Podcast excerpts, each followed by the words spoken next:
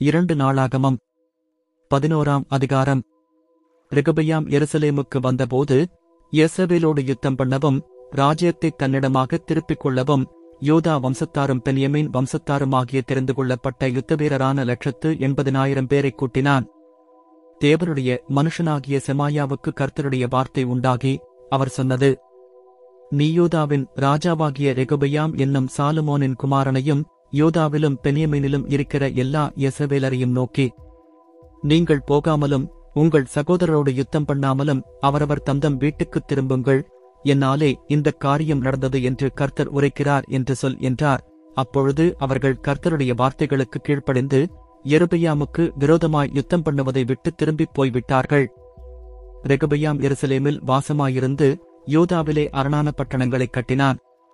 அவன் பெத்தகேமும் ஏத்தாமும் தெக்குவாவும் பெற்றூரும் சோகோவும் அதுல்லாமும் காத்தும் மரேஷாவும் சீப்பும் அதோராயிமும் லாகேசும் அசேக்காவும் சோராவும் ஆயிலோனும் எப்ரோனும் ஆகிய யூதாவிலும் பெனியமீனிலும் இருக்கிற அரணிப்பான பட்டணங்களைக் கட்டி அந்த அரணிப்புகளை பலப்படுத்தி அவைகளிலே தலைவரையும் ஆகாரமும் எண்ணெயும் திராட்சரசமும் உள்ள பண்டகசாலைகளையும் யூதாவும் பென்யமீனும் அவன் பட்சத்திலிருக்க ஒவ்வொரு பட்டணத்திலும் பரிசைகளையும் ஈட்டிகளையும் வைத்து அவைகளை மிகுதியும் பலப்படுத்தினான்.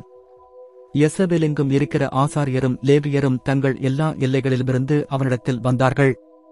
லேவியர் கர்த்தருக்கு ஆசாரிய ஊழியன் செய்யாதபடிக்கு எருபையாமும் அவன் குமாரரும் அவர்களைத் தள்ளிப் போட்டபடியினால் தங்கள் வெளிநிலங்களையும் தங்கள் காணியாட்சிகளையும் விட்டு யூதா தேசத்துக்கும் எருசலேமுக்கும் வந்தார்கள். அவன் மேடைகளுக்கென்றும் பேய்களுக்கென்றும் தான் உண்டாக்கின கன்றுக்குட்டிகளுக்கென்றும் ஆசாரியர்களை ஏற்படுத்தினான். அந்த லேவியரின் பிறகாலே இயேசபேலின் கோத்திரங்களிலெல்லாம் இயேசபேலின் தேவனாகிய கர்த்தரை தேடுகிறதற்கு தங்கள் இருதயத்தை நேராக்கினவர்கள் தங்கள் பிதாக்களின் தேவனாகிய கர்த்தருக்கு பலியிடும்படிக்கு எருசலேமுக்கு வந்தார்கள். இப்படி மூன்று வருஷமட்டும் யோதாவின் ராஜ்யத்தை பலப்படுத்தி சாலுமோனின் குமாரனாகிய ரெகுபையாமை திடப்படுத்தினார்கள். தாபீதும் சாலுமோனும் நடந்த வழியிலே மூன்று வருஷமட்டும் நடந்தார்கள்.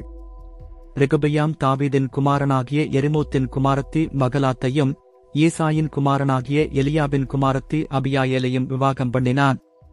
இவள் அவனுக்கு ஏயூஸ் சமரியா சாகாம் என்னும் குமாரரைப் பெற்றாள். அவளுக்குப் பிறகு அப்சலோமின் குமாரத்தியாகிய மாகாளை விவாகம் பண்ணினான். அவள் அவனுக்கு அபியாவையும் அத்தாயையும் சீசாவையும் செலோமித்தையும் பெற்றாள். ரெகுபையாம் தன்னுடைய மனைவிகள் மறுமனையாட்டிகள் எல்லாரிலும் அப்சலோமின் குமாரத்தியாகிய மாகாளை சிநேகித்தான். பதினெட்டு மனைவிகளையும் அறுபது மறுமனையாட்டிகளையும் விவாகம் பண்ணி இருபத்தெட்டு குமாரரையும் அறுபது குமாரத்திகளையும் பெற்றான். ரெகுபையா மாகாளின் குமாரனாகிய அபியாவை அவன் சகோதரருக்குள்ளே தலைவனும் பெரியவனுமாக ஏற்படுத்தினான். அவனை ராஜாவாக்க நினைத்தான். அவன் புத்தியாய் நடந்து யூதா பெனிமினுடைய எல்லா தேசங்களிலும் உள்ள அரணான சகல பட்டணங்களிலும் தன் குமாரர் யாவரையும் பிரித்து வைத்து அவர்களுக்கு வேண்டிய ஆகாரத்தைக் கொடுத்து அவர்களுக்கு அநேகம் பெண்களைத் தேடினான்.